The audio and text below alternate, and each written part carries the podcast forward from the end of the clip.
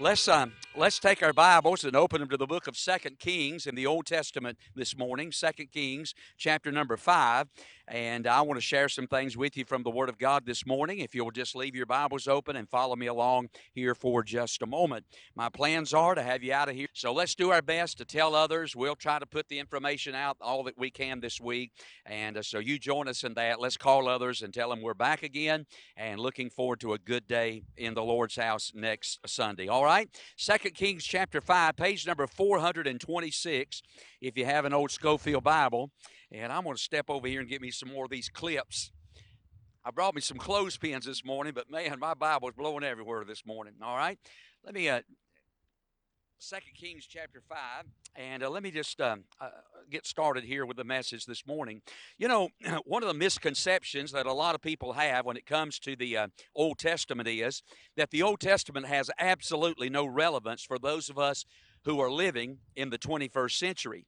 In fact, you know, a lot of preachers even refuse to preach from the Old Testament anymore on the basis that it's just totally irrelevant.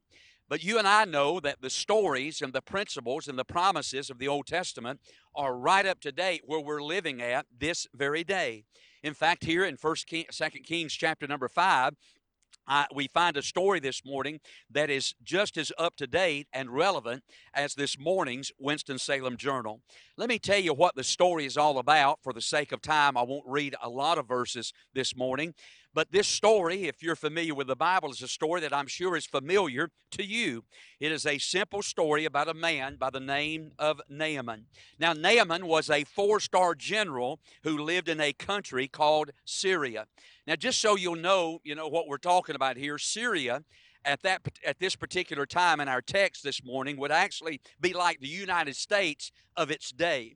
In other words, Syria was the world superpower of this particular day, and Naaman was the highest ranking official in the military in all the land of Syria. But Naaman had Naaman had a problem.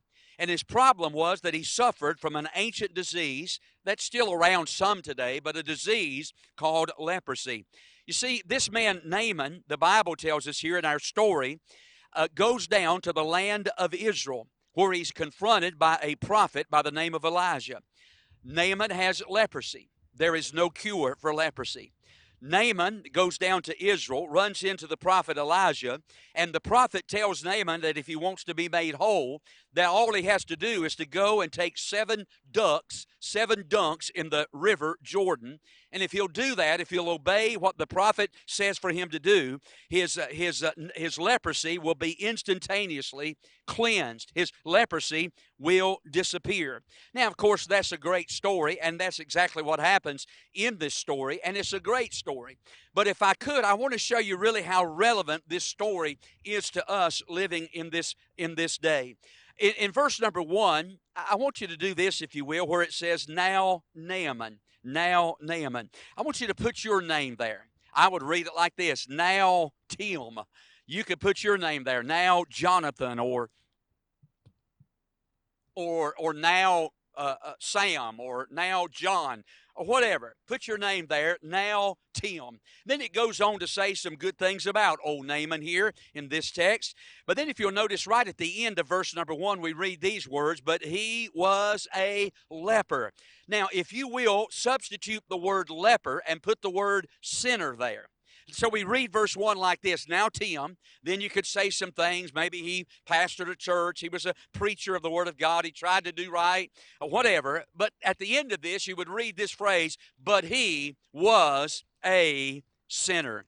And then, if you'll jump down to verse number 10 of this chapter, after being confronted by the prophet Elijah, Elijah tells him there in verse number 10 Go and wash in Jordan. So, for the word Jordan, if you'll substitute the blood of Jesus Christ that they just sang about just a moment ago. So, let's read it like this Now, Tim was a sinner. But if he'll go down and wash in the blood of Jesus Christ, he shall be made whole. Now, I want to tell you something, ladies and gentlemen. You can't help but see the spiritual significance of this story that we're dealing with here this morning. Though this story is thousands and thousands of years old, truth of the matter is this story relates to us living in this present hour. What we have here in our text this morning is one of these Old Testament powerful conversion stories in our Old Testament. And what I've done this morning, just for the sake of time, I have broken this whole story down into only three statements. I'm preaching this morning on this thought seven ducks and a muddy river seven ducks, and a muddy river. So let me just give you three truths that we find from this story as they relate to us living in the 21st century uh, that we are today. First of all, I want to get you to note number one the problem, the problem no man can shake the problem no man could shake. Now, as we read about Naaman here in verse number one, just looking at him on the outside, you would think that there was absolutely nothing wrong with him whatsoever. I mean, just looking at him from the outside, you would think this old boy doesn't have a problem in the world. Just looking at him from the outside, you would think here is a man that has got it all together. If you look there at verse number one, we're told three great things about this man by the name of Naaman. First of all, we're told a little bit about how he was a virtuous citizen. The Bible said that he was captain of the host of the king of Syria, and the Bible said he was a great man with his master. Now, what that phrase means, a great man with his master, it simply means that he was the right hand man of the king. He was trustworthy, he was loyal, he, held, he was held in high esteem by the people of his nation, he was morally upright, he was a man the king could trust. He was honest, living. He was a hard working man. No doubt Naaman's name was a name, a key that could unlock a lot of doors in the land of Syria. He was the kind of man that every dad in the land of Syria would be proud for their daughter to marry. You know why? He was a virtuous citizen. But then as we continue to read there in verse 1, we find that he was not only a virtuous citizen, we also find that he was a victorious captain because verse number 1 continues by saying that by him him the Lord had given deliverance unto Syria. The Bible tells us that old Naaman here was a great military leader. He had led the armies of Syria into many a battle, and they had never returned uh, defeated. That's right. The whole world, they feared the empire of Syria, not only because of their military might, they feared the empire of Syria because of the military mind of Naaman. Now, everybody likes a winner, and can I tell you something? Naaman was a winner. He had never, ever lost a battle. He was no doubt the Stormin Norman Schwarzkopf of his day. He was a virtuous citizen. He was a victorious captain. But then we read again in verse number one that he was a valiant commander. You see, verse number one says that in verse number one that he was also a mighty man of valor. Now, I know all over this parking lot today we have veterans here that have valiantly, courageously served our nation. I think about some of the men that I've been in your home and I've saw some of the medals that you have won because of your valor in combat, your willingness to serve your nation. And there are many of you that are sitting right here in this parking lot today that are highly decorated veterans. But I want to tell you something, Buddy Naaman must have been a highly decorated veteran. He was a war hero of his day. No doubt he had received what would be the equivalent of our Congressional Medal of Honor from the governor of, of, of, of, of his day day. He was known for his bravery. While other generals sent their men into battle, Naaman led his men into battle.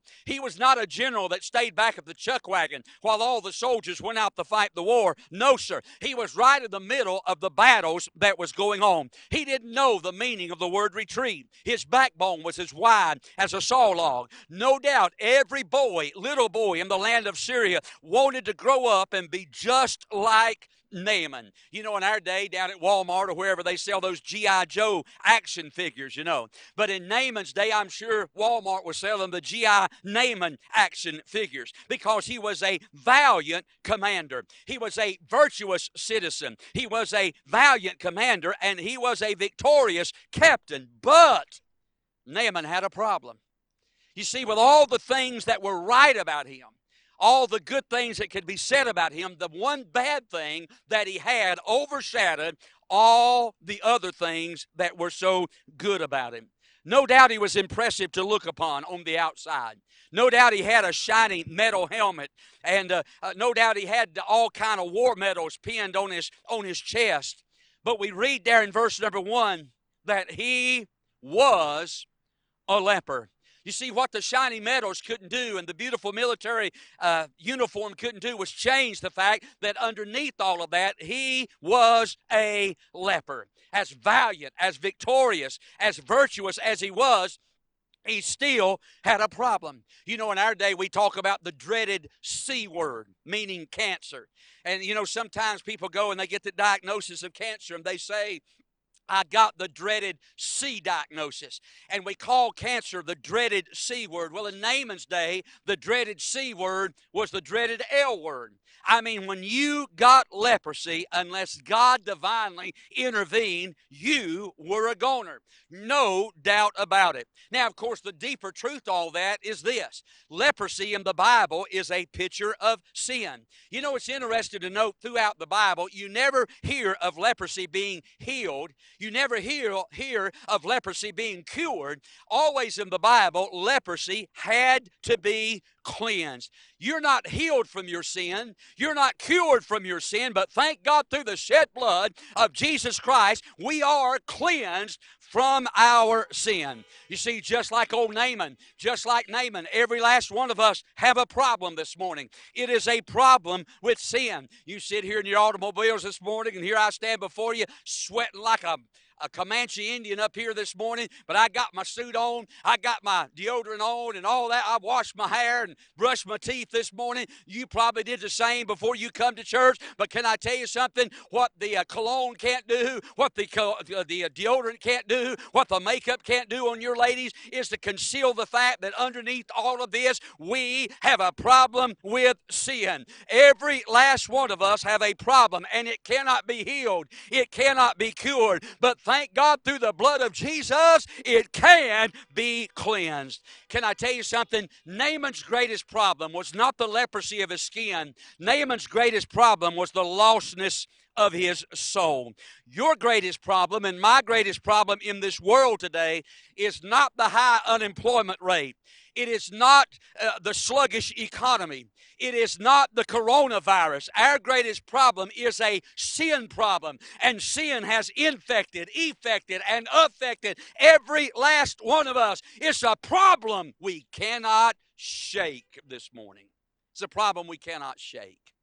But then I want you to see second thing in this test this. Not only a problem that we cannot shake, but there is a path that we must all take.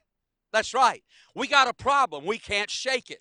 Hey, you can't go to you can't go to Walgreens and get something for the sin problem. Hey, you can't go to Walmart and get something for you can't check into the Baptist hospital and to get what you need for your sin problem. But God has carefully laid out a path for us that if we'll be obedient and follow that path, thank God, our leprosy, our sin can be cleansed. That's the reason I'm calling it a path that all must take. Now, I got to tell you, look at in our text here Naaman is a goner. He's a goner, he's got leprosy. There's no cure for that leprosy whatsoever. There's not one thing he can do about it. There's not anybody in this world that can heal old Naaman, that is, except God. Well, Naaman, through an unusual set of circumstances, finds out that there may be some hope yet. He finds out that there may be somebody that can help him. You see, on a previous military campaign, while down fighting in the land of Israel, Naaman has took captive a little maid and brought her back from Israel to Syria. He has he has he has given her a job as a little servant girl to work around their house to help out his wife working around the well, one day when this little maid hears about the condition of her master Naaman, she tells Naaman's wife, "You know, I wished I wished he was down there in the land of Israel because there's a prophet down there that might can offer him some hope." Now you got to bear in mind, Naaman's probably tried everything. He's tried every miracle potion. He's tried every ointment, every salve, every medication known to man. He's been to every doctor, every hospital, every uh, every chief of surgery down in the land of Syria, all to no avail.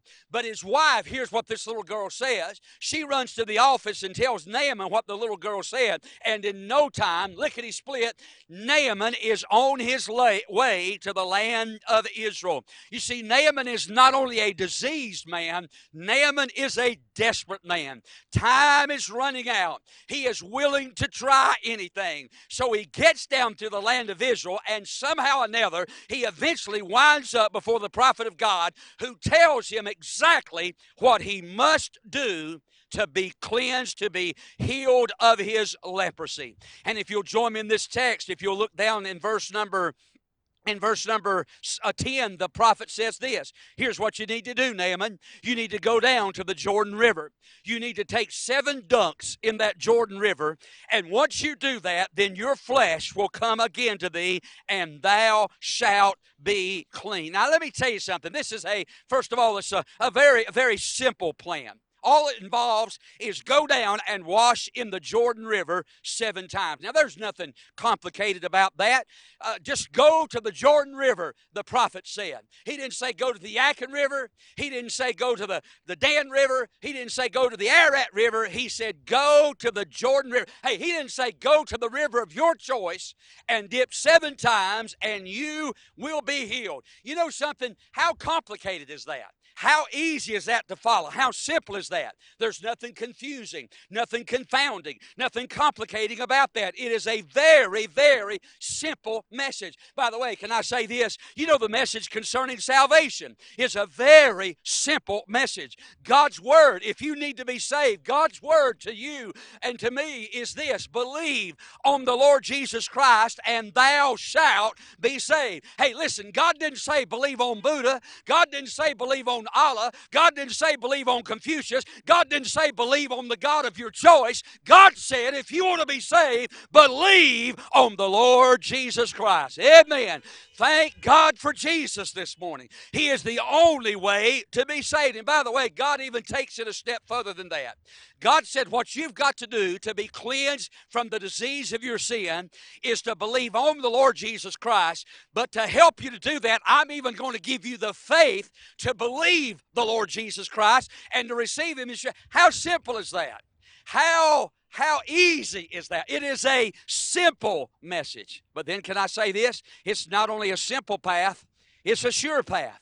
Elijah said there in verse, Elijah said in verse number 10, if you'll do this, those last uh, four or five words there, verse number 10 says this, and thou shalt be clean. In other words, he's Elijah said, Look, if you'll do what I'm asking you to do, hear me and hear me well, no doubt about it, your leprosy will be cleansed. He didn't say do this and we'll hope for the best. He didn't say do this and it might happen. He didn't say do this and it possibly could happen. He said, No, sir, if you'll follow this simple path, if you'll listen to what I'm telling you to do, no doubts about it, you can be cleansed. You know, the message of salvation is not only a simple path, thank God the message of salvation is also a sure path. God said, if you'll believe on Jesus, if I'll believe on Jesus, and I'll even give you the faith, I'll supply the faith for you to do it. And if you'll do that, God didn't say, well, you might be saved. God didn't say, well, you possibly could be saved. But God said, if you trust my son Jesus, you are going to be saved this morning. That's exactly right. Yes, sir. Now, the problem with all this is this as we read through the Word of God mankind is sick. You're sick and I'm sick. It's a sin sickness. It's worse than the coronavirus. Coronavirus can take life from my body, but it cannot take my soul to hell. But sin will separate me from God throughout all of eternity. It is an incurable disease. It cannot, it will not get better on its own. There's no human remedy for it. You can't join enough churches, get baptized in enough baptistries. You can't do enough good works. You can't give enough money. There is only one way to you for you and me to receive cleansing, and that's not Jordan, but it is through Jesus. He is the way to cleansing this morning. There's no plan B now. Understand that. There is no plan B. It's the Jordan and it's seven dunks in the river, and you will be cleansed. Let me just say this there's a problem none of us can shake, there's a path we all must take. But now here's the problem there's the pride that every man must break. You see, when Naaman finally gets down there to the land of Israel, first of all, he goes to a politician. Look what happens here in chapter 5. Uh, verse number is it verse uh, verse number six the bible said and naaman brought a letter to the king of israel uh, the first thing that he did was he went to a politician but how many of us know it's not a politician that we need thank you what this world needs is not a not another politician. What the world needs is an old-fashioned preacher that's full of the Holy Ghost of God who'll stand up, look you in the eye, and say, "Okay, you got a terrible disease, and this is how it can be cleansed." So the politician sends Naaman to the prophet, to the preacher. And the Bible said that, Na- that, that Elijah sends word out to Naaman, here's what you got to do. But if you look at verse number 11, uh, verse number 11, Naaman gets mad about the message. You see, Naaman wants to be honored. Naaman wants to be heard. Elijah wants him to be healed. Naaman thought, I'm a four star general that just happens to have leprosy. Elijah said, You're a leper that just happens to be a four star general. And Elijah's message was very, very simple Go dunk in the Jordan, and you will be clean. Well, Naaman gets mad about it. And he says there in verse number 11, Man, I thought he would come out here and put his hands on me and call on God. I thought there'd be more to it than this. How many of us know the reason a lot of people aren't saved is because they try to overcomplicate the matter of salvation? The reason a lot of people are not saved today is because they think there's so much they've got to do. Ladies and gentlemen, it's not what you and I can do, it's what Jesus has already done. Naaman wanted to be healed, he wanted to be heard, he wanted to be honored, and yet the Bible said that if he was going to do that, he has got to follow what the man of God says for him to do. And Naaman think, thinks to himself, there has got to be another way. In verse number 12, he says, he mentions two rivers. Abana and Pharpar, rivers of Damascus, how much cleaner they are than the River Jordan. But, ladies and gentlemen, God didn't say Abana and God didn't say Pharpar. God said, You've got to go dip in the Jordan River. Now, Naaman is faced with a choice. Will he die in his pride or will he die to his pride? His healing, ladies and gentlemen, is not a question of water, it is a question of his will. Naaman said, I'll die if I have to dip in Jordan. Elijah said, You'll die if you don't. And it all boils down to a matter of Naaman breaking with his pride and doing what God wants him to do. Can I tell you something? You know, the reason a lot of people are not saved is because they got too much pride to be saved. I wonder who I may be speaking to right here in this parking lot this morning. And down deep on the inside, you know that something's missing in your life. Maybe I'm speaking to somebody by the way of Facebook or live stream this morning, and you know there's something missing for your life. But years ago, you joined a church. Years ago, you yoked up with a Sunday school class. Years ago, you got baptized. Years ago, you used to sing in the choir, you used to sing solos, or you used to do this in the church. You were an usher, or, or maybe a deacon, or maybe even a preacher, but you know something's missing down on the inside. You know that what you've got in your heart is not good enough for you to die by. But the one thing that keeps you from doing what God says for you to be done, to, that needs to be done for you to be cleansed, the one thing that prohibits prohibits you from doing that is your pride. It's not a matter of water, it is a matter of will. Can I tell you something? Your salvation this morning is not a matter of works, it's a matter of your will. Why won't you just do what God says for you to do? You know, most people won't even admit the fact that they are a sinner or else they're worried about what somebody else is going to think about them. Well, let me finish the rest of the story and we're done. So, what happens? Well, after some convincing, look at verse 13. After some convincing, his servants convince him, hey, look, man, just give it a whirl. What have you got to lose, Naaman? I mean, think about it, son. You're, you're sir, you're going to die. I mean, you, there's nobody can help you. Hey, why not do it? So after a little bit of uh, uh, of uh, persuasion, verse 14, he goes down. And the Bible said he dipped. And I can just see this in my mind.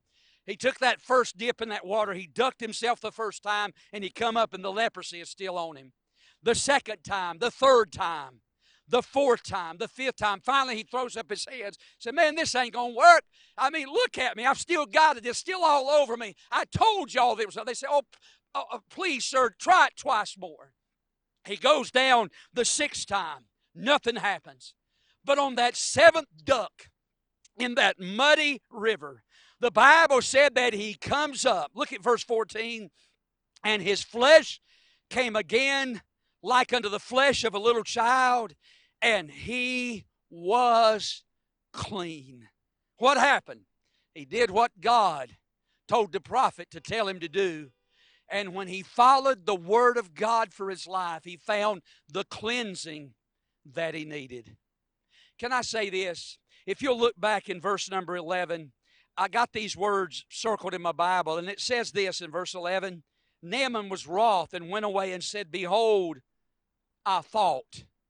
But if you'll jump down to verse 15, and let me read this to you. He returned to the man of God, he and all of his company, and Cain stood before him, and he said, Behold, now I know. So, verse 11, he's thinking, but when he obeyed what God said for him to do, he not only got the cleansing that he needed, but he also got the assurance that he needed as well. Now I know. Can I ask you something this morning as we close our service today? Are you sitting here or listening or watching?